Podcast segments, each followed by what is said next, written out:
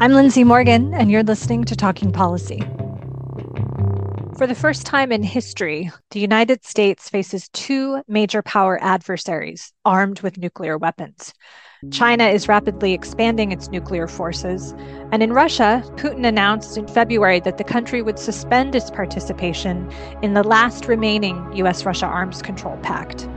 To talk with us about what this means for the U.S. and for the world, we're joined by Brad Roberts, director of the Center for Global Security Research at Lawrence Livermore National Lab and an affiliated researcher at IGCC.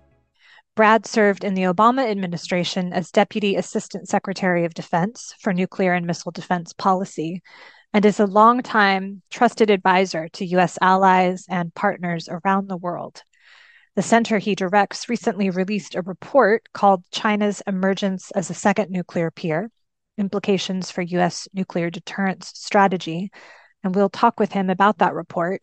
We're honored to have you on the program, Brad. Thanks for being with us. It's my pleasure. Thank you so much for the opportunity and for the interest in our work. So there are many things looming over the increasingly fraught relationship between the U.S. and China. There's the Taiwan issue, fierce economic competition. Although it feels like it's been months, Chinese surveillance balloons floating above sensitive U.S. military sites. And another thing is China's ambition to become a nuclear peer with the U.S. and Russia, something that it is thought, I think, to be on track potentially to do. So to start us off today, can you tell us, where is China today? What do we know about what capabilities they have, and where do they seem to be going?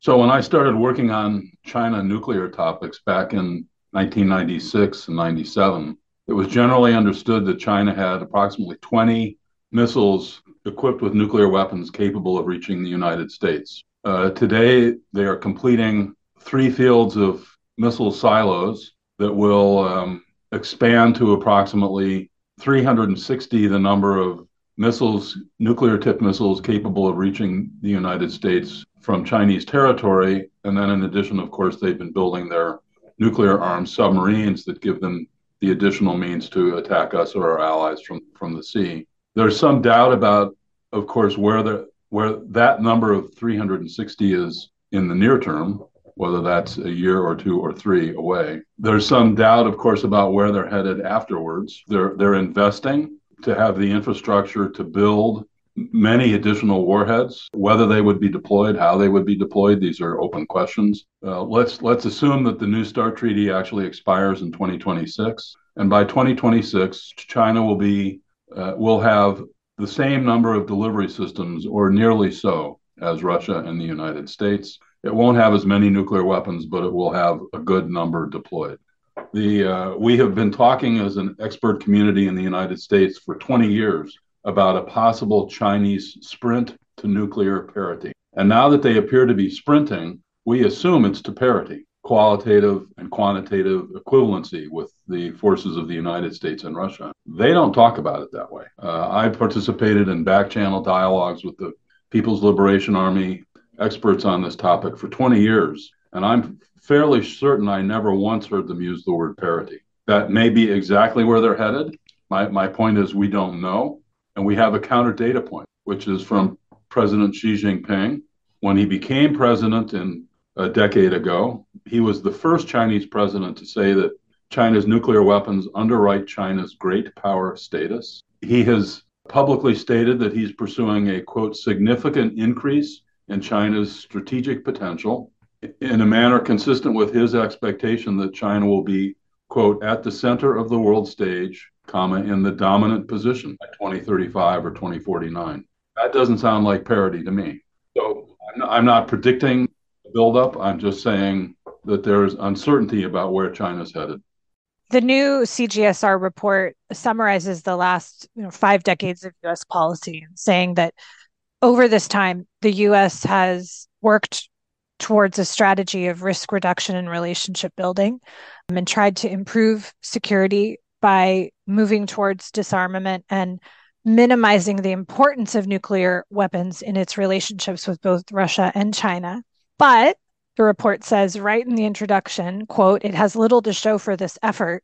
So can you give us the nutshell version of what U.S. policy has been? And what ways has that policy failed? And in what ways has it succeeded? When the Cold War ended, we were eager to seize every opportunity to move away from Cold War nuclear confrontation. There were many unilateral actions taken to reduce and redeploy nuclear weapons. We had many thousands of nuclear weapons deployed overseas, tactical nuclear weapons. Those all came home in the early 1990s and were destroyed. And from a nuclear deterrence perspective, the focus shifted onto the then immediately new problem. Rogue states, so-called, with weapons of mass destruction and long-range missiles. There was Saddam Hussein, the epitome of a new problem. And we didn't want to focus on the use of nuclear weapons to deter a nuclear arming Iraq. We wanted to rely on missile defense and conventional weapons because these seemed more effective and credible. And in our relationships with Russia, we said we no longer have a deterrence relationship with Russia. We don't need to deter Russia. The George W. Bush administration said we need a new strategic framework that's about rogue states and that in the U.S.-Russia relationship pushes nuclear weapons into the background, out of the foreground. And it said further that with China, it wanted to keep them in the background.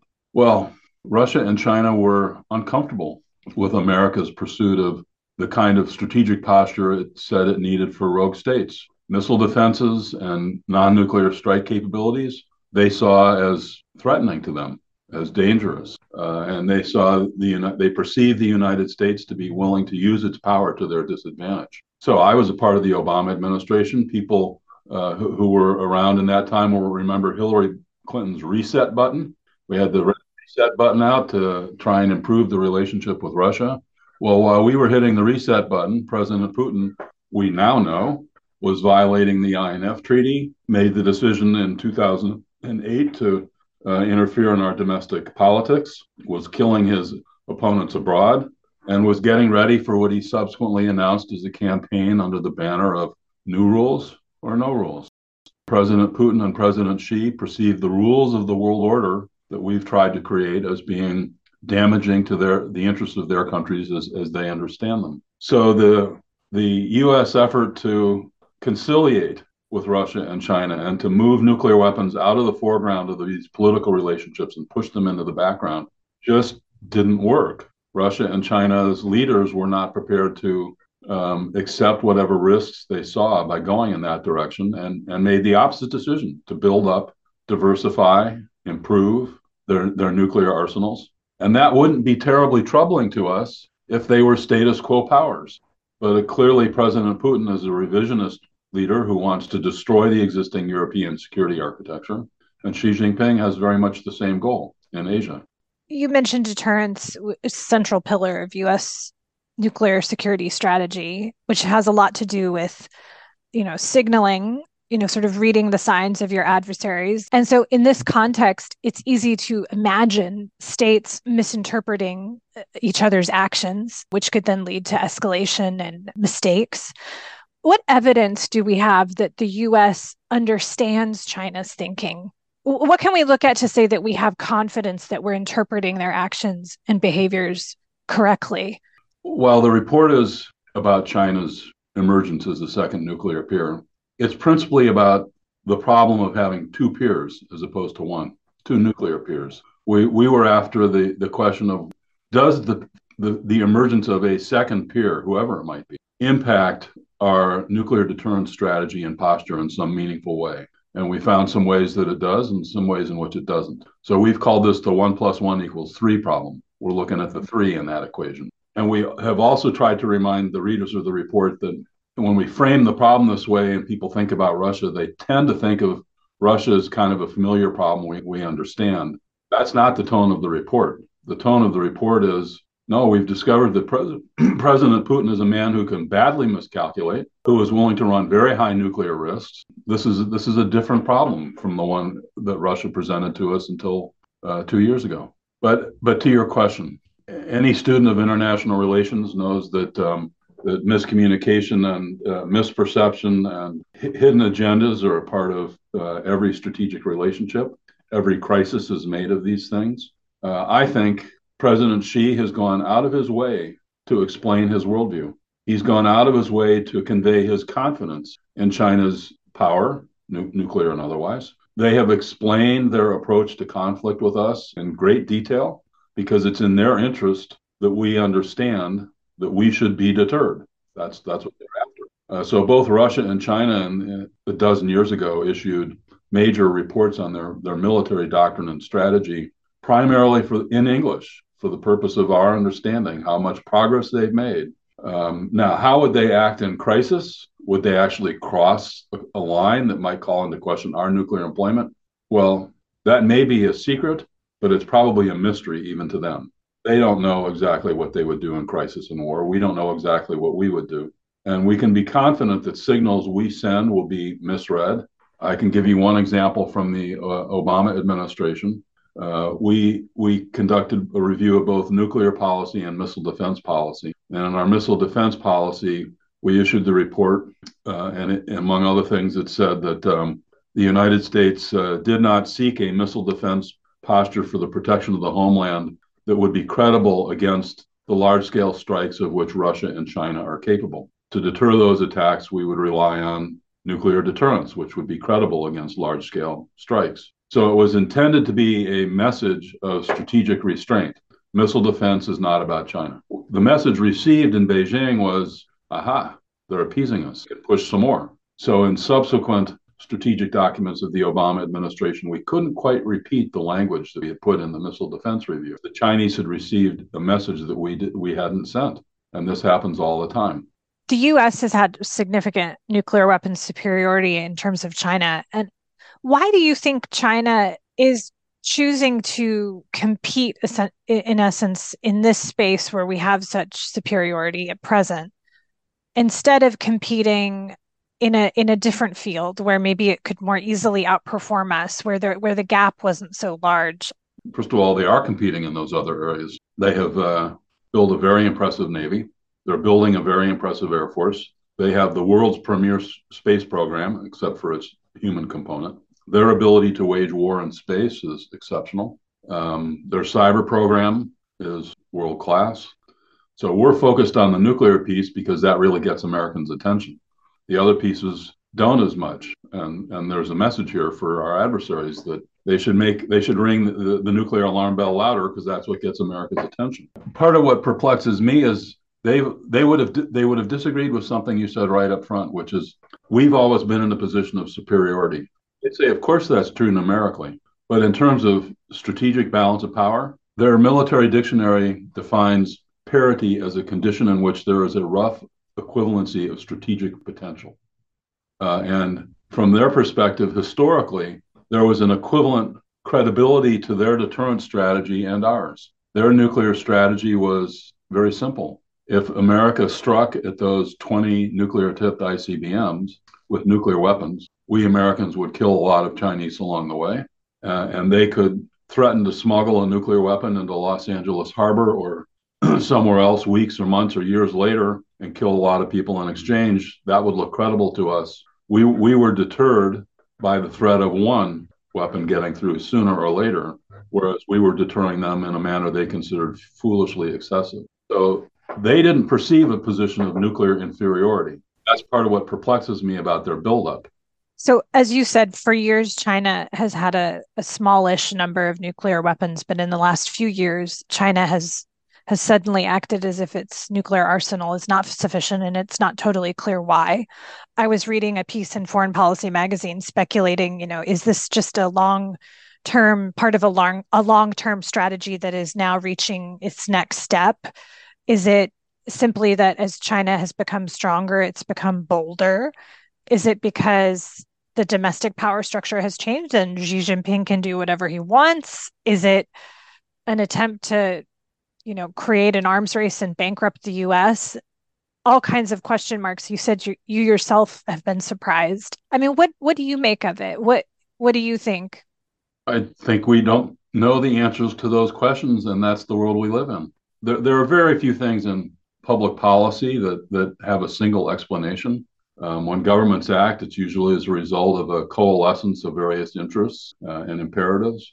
Really, they've gone from 20 to 360, while our missile defense posture has gone from 0 to 44. And while we've been talking about conventional prompt global strikes since 1988, we still don't have any. So for me, it's hard to find the logic of these changes are driven by changes in the U.S. posture. I think there's a stronger political argument. I think when Xi Jinping says, hey, I want to be at the center of the world stage in the dominant position, design me a nuclear posture for that.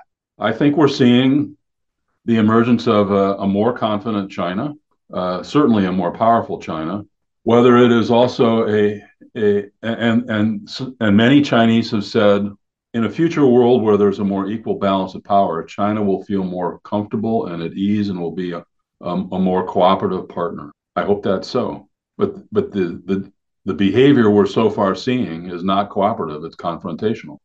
So the report concludes that the existing U.S. nuclear forces are not sufficient to meet today's challenges and certainly not sufficient to meet the challenges of tomorrow. And it recommends that the U.S. should plan and prepare to deploy additional warheads and bombs from the reserve, should upload weapons once it's no longer bound by the constraints of New START, which, as you said, would be in 2026, presumably. Is there a risk that this approach would just drive an arms race or accelerate what is already happening? Of course, there's that risk. Public policy is very often the process of making choices between least bad options. And there are risks in anything the U.S. might choose to do, and there are risks in doing nothing. People listen to our recommendations and think, my God, this is all crazy and hard, and it's going to make the problem worse.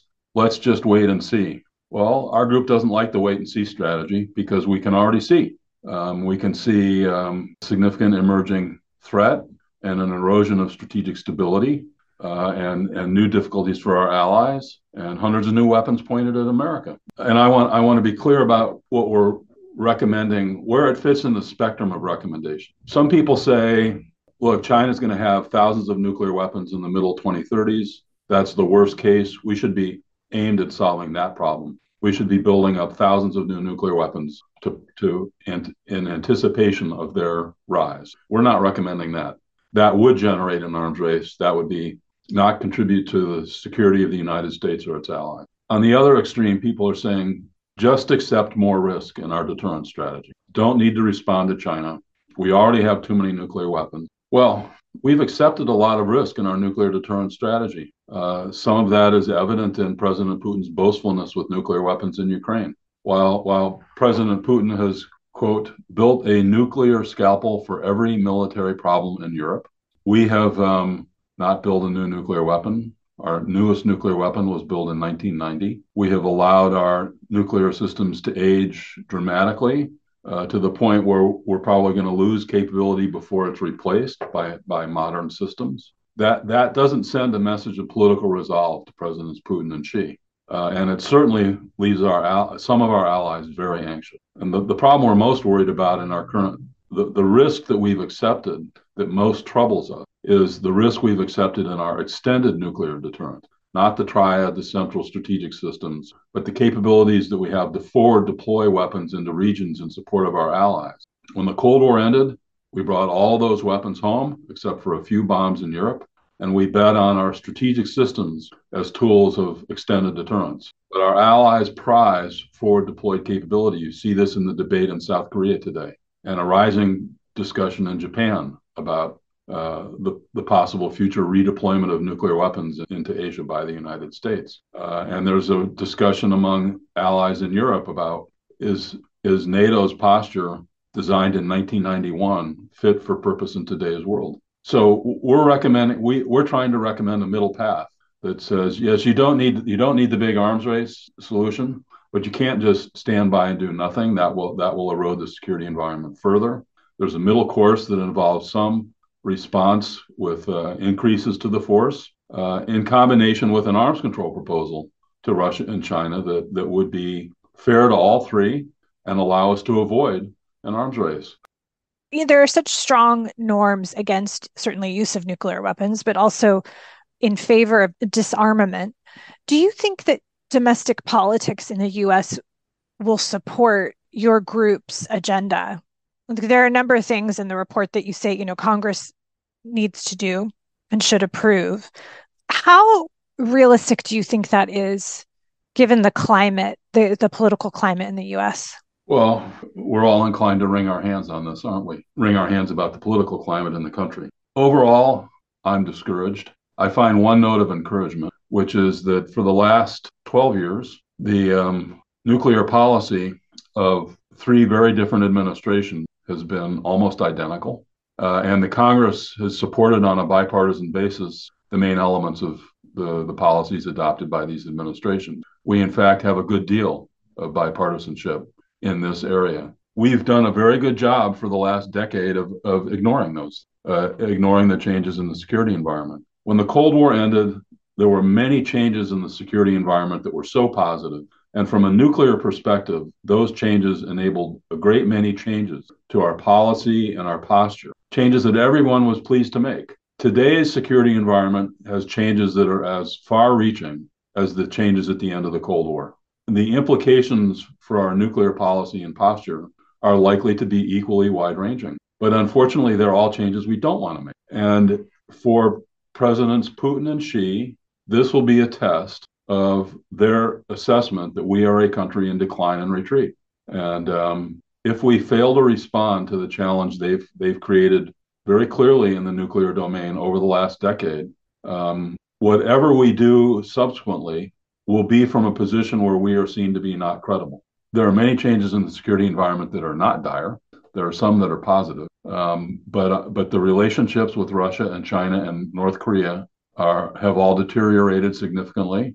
They're all much more forward-leaning and challenging our interests. And they've put nuclear weapons at the center of their strategies for doing these things. And that means that any conflict with them is going to have a nuclear dimension. That doesn't mean nuclear weapons would be employed, but there will be a lot of nuclear threats and a lot of nuclear threats to our allies and possibly limited strikes in the region. And these are unpleasant realities that we ignore at our peril. You wrote a book in 2015 called The Case for Nuclear Weapons in the 21st Century. That was not too long after Obama's famous Prague speech, in which he was envisioning, a world free of nuclear weapons, and only a few years after the New START Treaty went into force, which committed the U.S. and Russia to reduce the number of nuclear weapons. You were making a contrarian argument about the utility of nuclear weapons that wasn't popular necessarily at the time. The world has changed a lot since then. I'm just curious. Do you feel somewhat vindicated?